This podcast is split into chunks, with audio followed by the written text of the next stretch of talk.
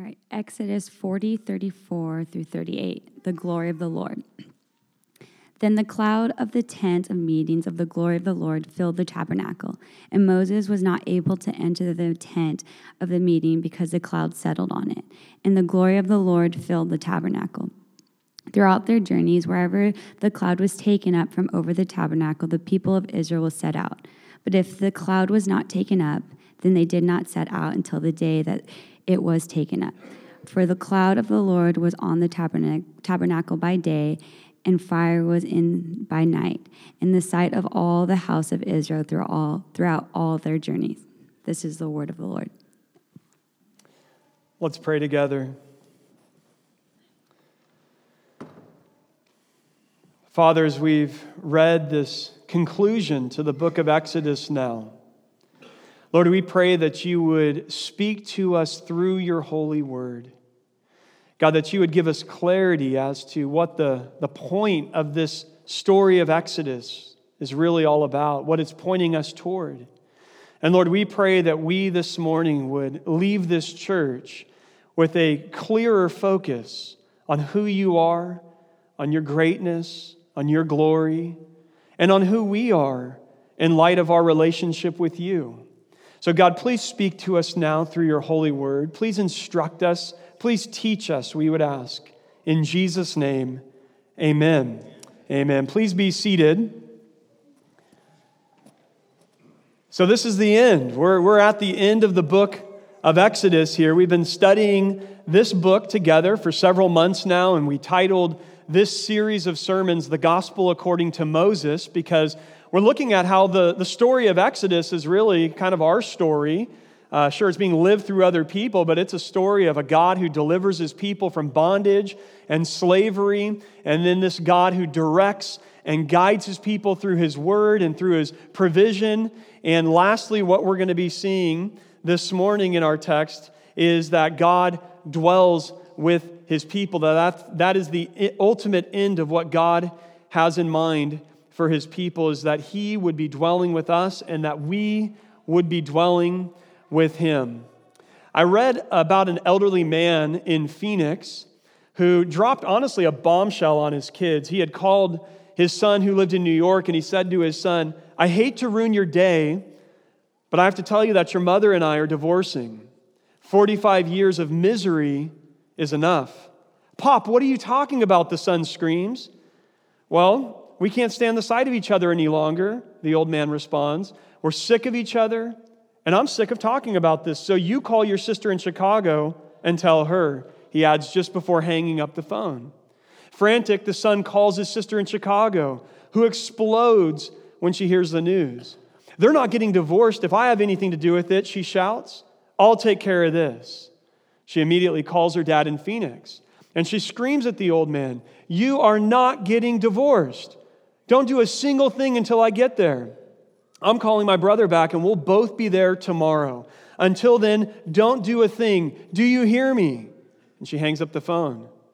The old man hangs up his phone and he turns to his wife and says, Okay, they're coming for Thanksgiving. and they're paying their own way. People will take dramatic steps to be with the ones that they love. And as we come to the end of the story of Exodus, We've seen God take dramatic steps to be with the ones that He loves, His people. Again, He rescued them from slavery in Egypt through great signs and wonders that we call the 10 plagues. God led them and provided for them through the wilderness as they were beginning their journey toward a promised land. We saw God give them the law to direct them so that they might know how to live in harmony as a community of people. We even saw God renew the covenant with his people after they broke it by worshiping a golden calf. God has taken dramatic steps to be with the people he loves. And now, at the end of the story of Exodus, we see God solidifying his place in the midst of his people through the construction of a building, really a tent called the tabernacle. God is going to ensure that his presence is smack dab in the middle of his people. And that's what it has always been about for God God's people living in his presence. If you think about it, this is how the Bible started. This is what Adam and Eve were experiencing in the garden. They were in the presence of God. He would walk with them in the cool of the day. And of course, this is what they ultimately lost through their sin. They were cut off from that direct presence and interaction with God because of their sins. And God's presence is what He is out to remedy for us in dramatic ways. Because as I said, people will take dramatic steps to be with the ones they love, and God loves us immensely. The reason why we're going to look at the tabernacle together as we conclude the story of Exodus is because the tabernacle takes up the majority of the text in the final third of the book of Exodus. In chapters 25 through 31, Moses was on the mountain at this point, and he gets this, this vision of the tabernacle. God gives him basically the blueprint for the construction of the tabernacle. And then in chapters 35 through 40, we see God's people actually constructing the tabernacle. They get to work, they collect all the necessary resources, and they put together God's house. So, what we're going to do this morning is kind of do a flyover and look at the idea of God's presence because that's what the tabernacle is all about. So, the first thing I want us to look at together this morning is the idea of the presence of God in the tabernacle, or later, the temple. In the story of Exodus, we're at this point now where God had delivered his people from slavery. God had directed his people through the giving of the law. And now it is time for God to actually dwell among his people in the tabernacle. In chapter 25, verse 8, God tells us up front what his purpose is. We read, And let them make me a sanctuary. Why? That I may dwell in their midst. This is God's heart. I, I want to be in the midst of my people. Then in chapter 29, verses 44 through 46, God says to Moses, I will consecrate the tent of meeting, which is the tabernacle, and the altar. Aaron also and his sons I will consecrate to serve me as priest. Here's the key I will dwell among the people of Israel and will be their God. And they shall know that I am the Lord their God, who brought them out of the land of Egypt, that I might dwell among them. I am the Lord their God. Do you see the point there?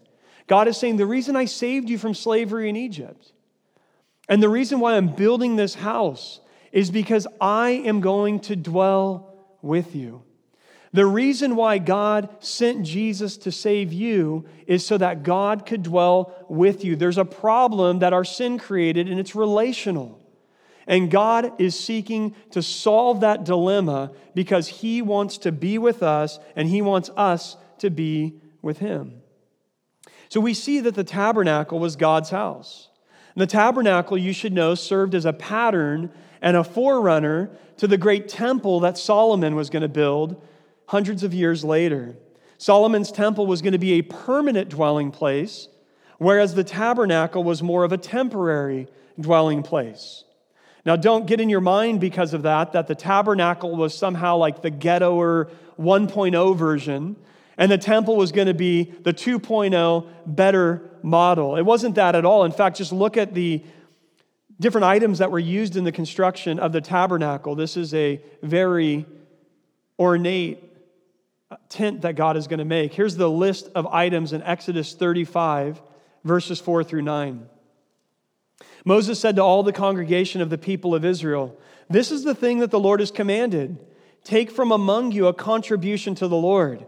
Whoever is of a generous heart, let him bring the Lord's contribution gold, silver, and bronze It's pretty expensive stuff. Blue and purple and scarlet yarns, also very expensive in the ancient world. And fine twined linens, goat's hair, tanned ram skins and goat skins, acacia wood, oil for the light, spices for the anointing oil and for the fragrant incense, and onyx stones and stones for setting for the ephod and for the breastpiece. So, this was a beautiful uh, dwelling place for God. Beautiful uh, stones, beautiful gold, silver, bronze. But the tabernacle was a tent. the reason for that was practicality. God's people at this point are still wandering through a wilderness. God's people have not yet settled down in their permanent homeland in Israel. And so, for practical purposes, God is having Moses and the Israelites construct a tent. So, you can kind of think of the tabernacle like a motorhome, really, really nice motorhome, by the way. And you can think of Solomon's later temple as more of a permanent home. God's people are on the move, and so God has them build a tent that can be put up and broken down. But the point of it was so God could accompany his people in their travels to the land of Canaan. God wanted to relate to his people, he wanted to dwell in the midst of his people even while they were on the move. And it's no coincidence that later in the book of Numbers, chapter 2, we read that when God set up his tent, so to speak, it was right in the midst of the camp. He's making a point there that I am going to be in the midst of my people. It was at the heart and center of the camp. Here's what Numbers 2 tells us in verses 1 and 2. The Lord spoke to Moses and Aaron, saying, The people of Israel shall camp, each by his own standard, with the banners of their fathers' houses. They shall camp facing the tent of meeting on every side. And you go on to read that of the 12 tribes of Israel, the way that they would set up the camp throughout their wilderness wanderings were that there would be three of the tribes on the east, three tribes on the north, three tribes on the west, and three tribes on the south, and God's house was right there in the middle. God's point was again, I am going to dwell in the midst of my people, literally. Here's something important for us to know, though. Although God was in the midst of his people in the tabernacle, the people did not have direct or unrestricted access to God. It would sort of be like if you went to a concert at the Staples Center. Let's say you went to go see Justin Timberlake at the Staples Center. It would be true that Justin Timberlake is in the midst of all of the people, but it's also true that you don't have direct or unrestricted access to him, right? If you were really enjoying the concert and jumped out of your seat and ran down to the stage because you wanted to relate to Justin Timberlake, you'd probably get struck down by security, right? Well, there was something similar going on in the Old Testament here. That yes, God was dwelling in the midst of his people, but that didn't mean that they had unrestricted direct access to him. In fact, their access to God was quite restricted at this point in salvation history. God, you should know, actually dwelt in the most inner part of this tent called the Holy of Holies. There was a veil that separated the rest of the tabernacle from the place where the Ark of the Covenant was and where the mercy seat was, where God's presence actually dwelt. And only one person was allowed to go in there. And even that one person, the high priest, was only allowed to go in there one time a year on the Day of Atonement to make atonement for the sins of God's people. We read about this in Leviticus 16. The Lord spoke to Moses after the death of the two sons of Aaron when they drew near before the Lord and died. And the Lord said to Moses, Tell Aaron your brother not to come at any time into the holy place inside the veil, before the mercy seat that is on the ark, so that he may not die. For I will appear in the cloud over the mercy seat. Those are verses 1 and 2, but in Leviticus 16:34, I'll pick up the story there. He says, "And this shall be a statute forever for you." that atonement may be made for the people of Israel once in the year because of their sins. So even Aaron, the high priest, if he just went waltzing into the Holy of Holies at any other point throughout the year other than the Day of Atonement, guess what happens? He drops dead. He didn't have free access into the presence of God. This tabernacle was a place of sacrifice, it was a place of ritual. And all of that communicates God's holiness and man's sinfulness. God's holiness in that only those who had been set apart and cleansed through ceremonial washings and sacrifices could enter into the tabernacle and minister there. And man's sinfulness in the fact that sin was handled there. Sacrifices were made so that God's wrath would not destroy his people. And in this way, the tabernacle and later the temple are really demonstrations of God's unbelievable grace. If you were with us last week, you'll remember that when God threatened to not continue going on with his people, and remember, Moses intercedes. When God threatened, he said, I'm not going to continue. My presence isn't going to go with you so that I don't destroy these people in my wrath. Because of their sin, they deserved God's judgment. But God sets up this tabernacle, and the sacrifices there as a way of extending grace to his people so that in his wrath he would not have to destroy them for their sins. He creates this way for their sins to be covered so his presence could remain with them.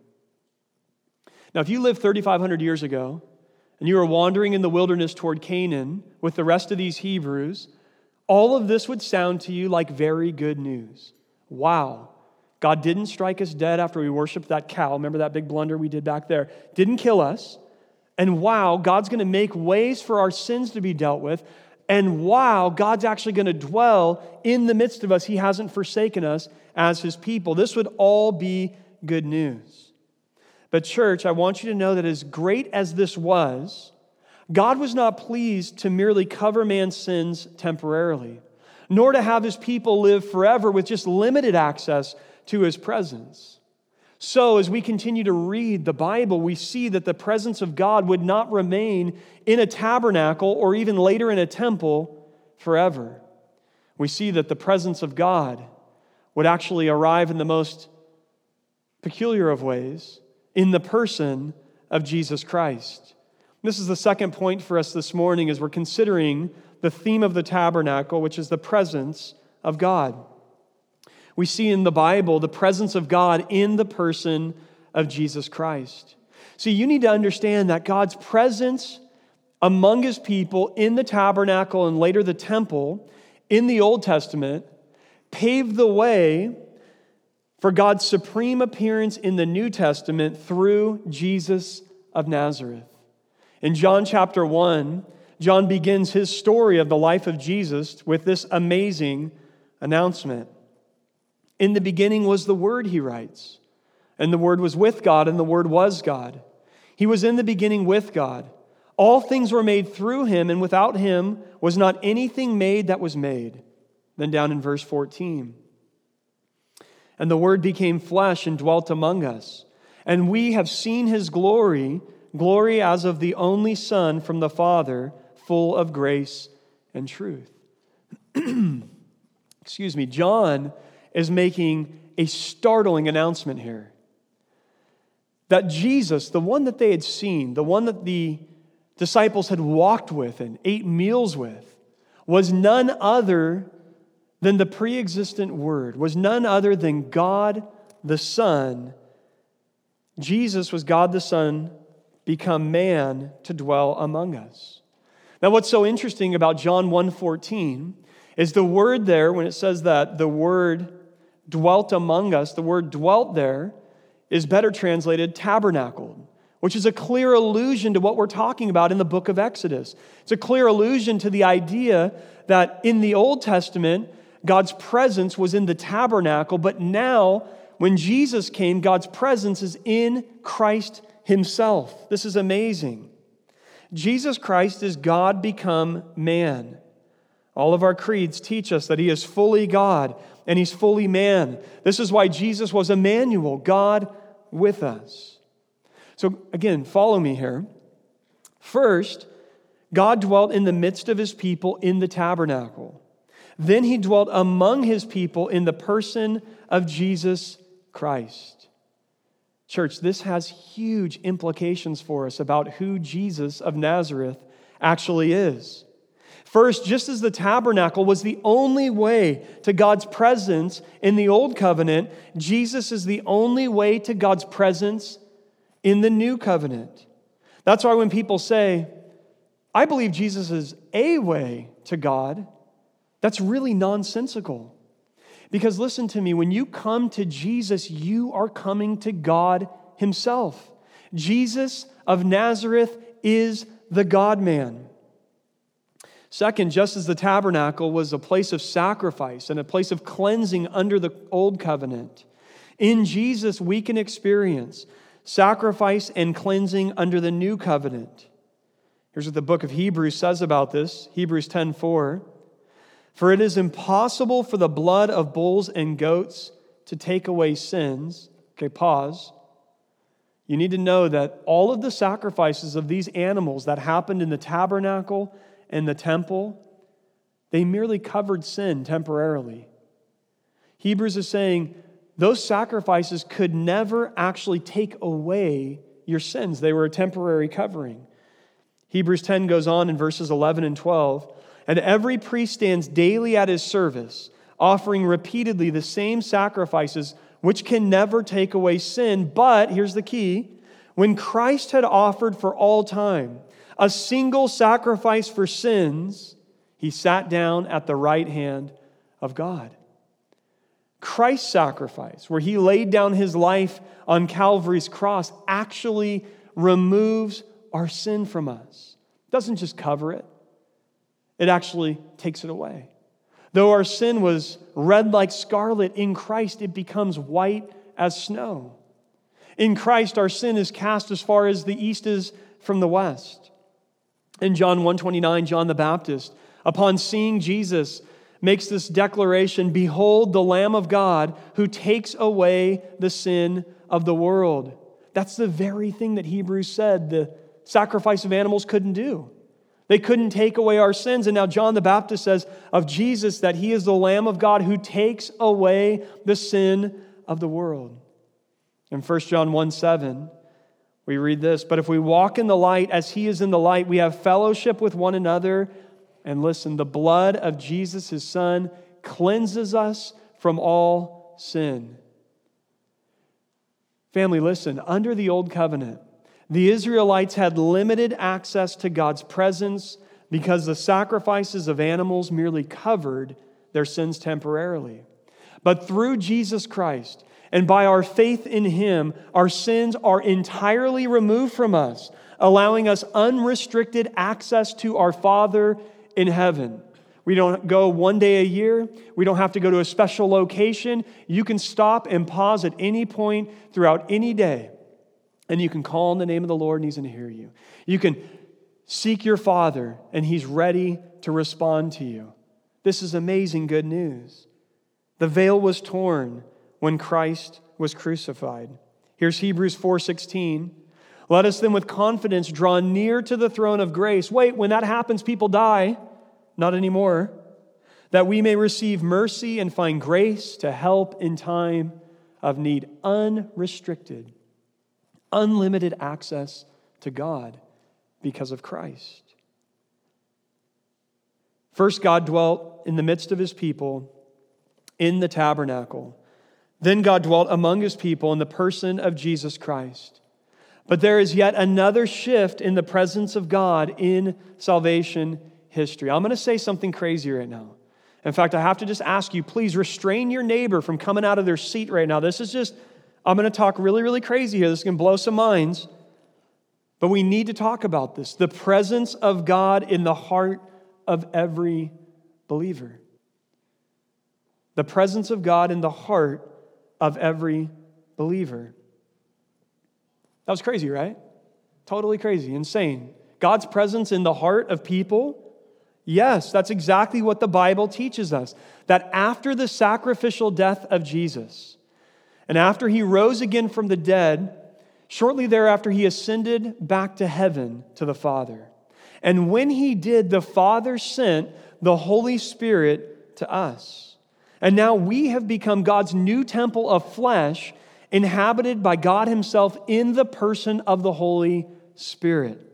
We see this beginning in Acts chapter 2. There's a famous story in Acts chapter 2, the day of Pentecost, where the church is really born, so to speak. Pentecost was an ancient feast or festival of the Jewish people. And so at this point in time, Jews from all over the world would once a year, at the appointed time for Pentecost, travel into the city of Jerusalem.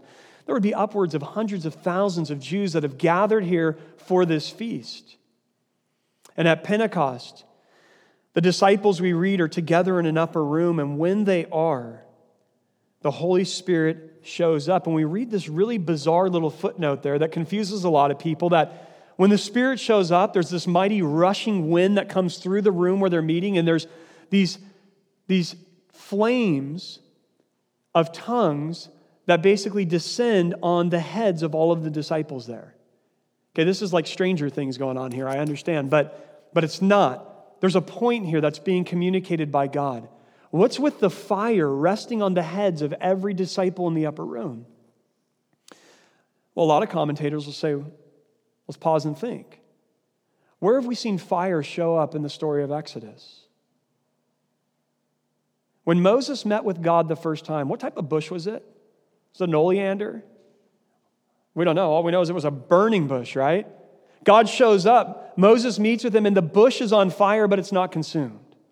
Later, after God delivers his people through uh, all these trials in Egypt, and God begins to lead them out of Egypt, he's leading them by a cloud during the day, which is really nice on a sunny day. But he's leading them in what at night? Pillar of fire. Just so you all know that every answer is going to be fire from this point forward, okay? a pillar of fire at night. Then in Exodus 19, God is going to show up on Mount Sinai to have a meeting with Moses. And when he does, check this out. Here's Exodus 19 18. Now, Mount Sinai was wrapped in smoke because the Lord had descended on it in fire. The smoke of it went up like the smoke of a kiln, and the whole mountain trembled greatly. And now, as our Bibles are turned to the conclusion of Exodus, Exodus 40 38, for the cloud of the Lord was on the tabernacle by day, and what was in it by night? And fire was in it by night in the sight of all the house of Israel throughout all their journeys. The fire is the presence of God. That's what it's communicating throughout the Exodus narrative. And so, what's going on in Acts chapter 2? As the church is now in this new moment of salvation history, and there are flames of fire resting on the heads of every one of the disciples. I would submit to you that what's being communicated is that God is saying, Guess what? I have a new temple. Guess what? My presence is shifting into the heart of every single believer. And who would these believers be? Well, these were tongues of fire, which represented all the different languages of all the different people groups of the earth. God is not just the God of the Jews, God is the God of all peoples, and his presence now dwells in the hearts of all peoples, no matter what language they speak, no matter the color of their skin, no matter their socioeconomic status. God will dwell in their hearts as they turn to Christ in faith and repentance, and his very presence is dwelling in us, his new temple. I told you this was crazy. Isn't this crazy? If you still don't believe me, I'll quote Jesus because he's authoritative. John 14, 16, and 17. And I will ask the Father, and he will give you another helper to be with you forever, even the Spirit of truth, whom the world cannot receive because it neither sees him nor knows him. You know him, Jesus says, for he dwells with you and will be in you. Jesus promises this in the upper room, that the Holy Spirit himself would actually be in the hearts of his followers. The Apostle Paul even calls believers a temple of the Holy Spirit in 1 Corinthians chapter 6. Church, listen, this is a radical shift in the presence of God. God dwelt in the tabernacle, then the person of Jesus Christ, and now he's in the heart of every believer. We cannot lose sight of how amazing this truth is and how radical this is. The living God literally dwells inside of each and every believer. Now, if like me, you were raised in the church, you hear this and it's just kind of like, uh huh, yeah, no, we know that. We get that. But, but if you're new to Christianity, like if this is your first time in a church or you just don't have a lot of experience with church, you probably understand how crazy this sounds, what I'm saying to you. You're probably uncomfortably looking around, waiting for things to get really weird. They're not going to get really weird but this is incredible. This is the glory of the gospel that we who are created in the image of God but have damaged that image through sin are now indwelt by God Himself so that He can renew His image in us. Excuse me. I want to pause for a moment though, and I want to draw your attention to the Trinitarian shape of the idea of the presence of God in the Bible. God is referred to as a father in the Old Testament, and his presence dwells in the midst of his people in the tabernacle. But we realize with the coming of Christ that yes, God is a father, but now his presence is being mediated through Jesus, God the Son. Finally, we see that God's presence is being mediated through the Holy Spirit living inside of each and every believer. Now, again, if you're new to Christianity and you're listening carefully right now, you probably have several questions with what I'm saying. And this might be quite confusing, but the Bible teaches us that there is one God, but he has eternally existed in three distinct persons Father, Son, and Holy Spirit. This is what the Bible teaches us. Thank you, Hank. And this is what all of our creeds reflect. In fact, we sing a song in our worship that is loosely based off of the Apostles' Creed. It's called This I Believe. And here's how that song goes I believe in God our Father. I believe in Christ the Son. I believe in the Holy Spirit. Our God is three in one. And we see this even in the idea of God's presence throughout Scripture that there is one God who exists in three distinct persons. And God the Holy Spirit is living inside of all of God's children right now. Well, the implications of this are huge. I'll only give us one this morning. Just as the tabernacle in the Old Testament was a place of holiness because God's presence was there, you and I, if we're Christians, ought to live lives of holiness because God's presence is here in us. 1 Corinthians 6 19 and 20, Paul says, Or do you not know that your body is a temple of the Holy Spirit within you, whom you have from God? Okay, if that's true, then what should I do? He says, You are not your own, for you were bought with a price, so glorify God in your body. 1 Thessalonians 4 7 and 8. For God has not called us for impurity, but in holiness. Therefore, whoever disregards this disregards not man, but God who gives his Holy Spirit to you. okay, let's bring this all together and bring this sermon to a close. And all God's people said, Encore. Amen. Why would you guys say that? That's the point when you say encore. No, more of this, more of this. Okay, and all God's people say, Amen. We'll stick with that. So let's wrap this up and tie everything together this morning. The storyline of the Bible is all about God's presence among his people. It began in the garden until paradise was lost. Then God took up residence in the tabernacle and later the temple. Then God tabernacled among us in the person of Jesus Christ. And today, God is dwelling in the hearts of every follower of Jesus. But the Bible ends, like all great stories, by coming around full circle.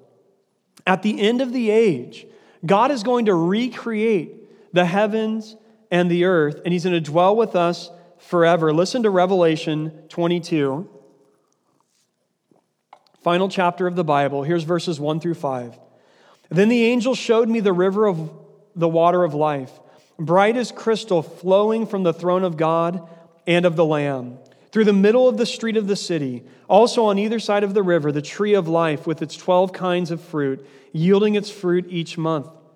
It's like the garden is restored. The leaves of the tree were for the healing of the nations. Verse 3 No longer will there be anything accursed, but the throne of God and of the Lamb will be in it, and his servants will worship him. Check out verse 4. They will see his face, and his name will be on their foreheads. And night will be no more. They will need no light of lamp or sun, for the Lord will be their light, and they will reign forever and ever. How does the story of the history of the world end up? It ends up with God recreating the heavens and the earth, God bringing a garden city to life, where God we're told in chapter 21 of Revelation, is the temple. There's no temple anymore because there's no need for any restriction between God and his people, and we finally see him face to face. And when we do, we don't die. No, no, no. When we do, we actually are living life to its fullest in the presence of God. God has done so much to be with us. God has taken dramatic steps to be with the ones that He loves. And I wonder this morning as we close if you've received His love yet. I wonder if you've experienced God's presence. Well, how would you do that? Well, the Bible tells us of all that God has done for us to make this a possibility. The Bible tells us of God's great love and how God has dealt with our sin, first through animals that were being sacrificed, but supremely through his own Son, Jesus of Nazareth, who lived a righteous life and then who died on the cross in our place. The scriptures tell us that all of God's children's sin were placed upon Christ on the cross there. And Jesus dealt with our sin. And Jesus rose again three days later, conquering death, and he's alive now with outstretched arms, looking at us, saying that he is willing to forgive us of our sins. He's willing to bring us back into right relationship with our Father. So the Bible tells us what God has done for us to experience his love. But how do we receive that? Very simply, the scriptures teach us it's through faith and repentance. What does that mean? Simply put, repentance is having a change of mind, which always involves a change of heart and change of life. In other words, before hearing about what God has done for you, you were going one way in your life. You had a certain God in your life. Maybe it was Buddha, maybe it was Allah, maybe it was yourself sitting on the throne of your own life. And you were going in this direction and you were living in sin and you were disregarding God and His law and His love. And when you repent, that means you do an about face. You change your mind, and now you turn toward God, and faith means that you now are trusting in Him alone to be your God. You're trusting in Him alone to be your Savior and to be your Lord. So, really, it's not about what we do at all. It's about what He's done and us saying, I'm going to trust in Him to save me from my sins, and I'm going to follow Him as my Lord and my God. And you can do that in an instant. You can do that before you leave this church this morning. In your own heart, you can say yes to Jesus today. You can say, I'm done living for myself. I am going to begin following this God who the Bible is announcing to me. I'm going to begin following Jesus Christ who died for my sins and who is alive forevermore and who is willing to give his spirit to me to live in my heart forever. If you have not done that, I would encourage you to make that decision today. Let's pray together.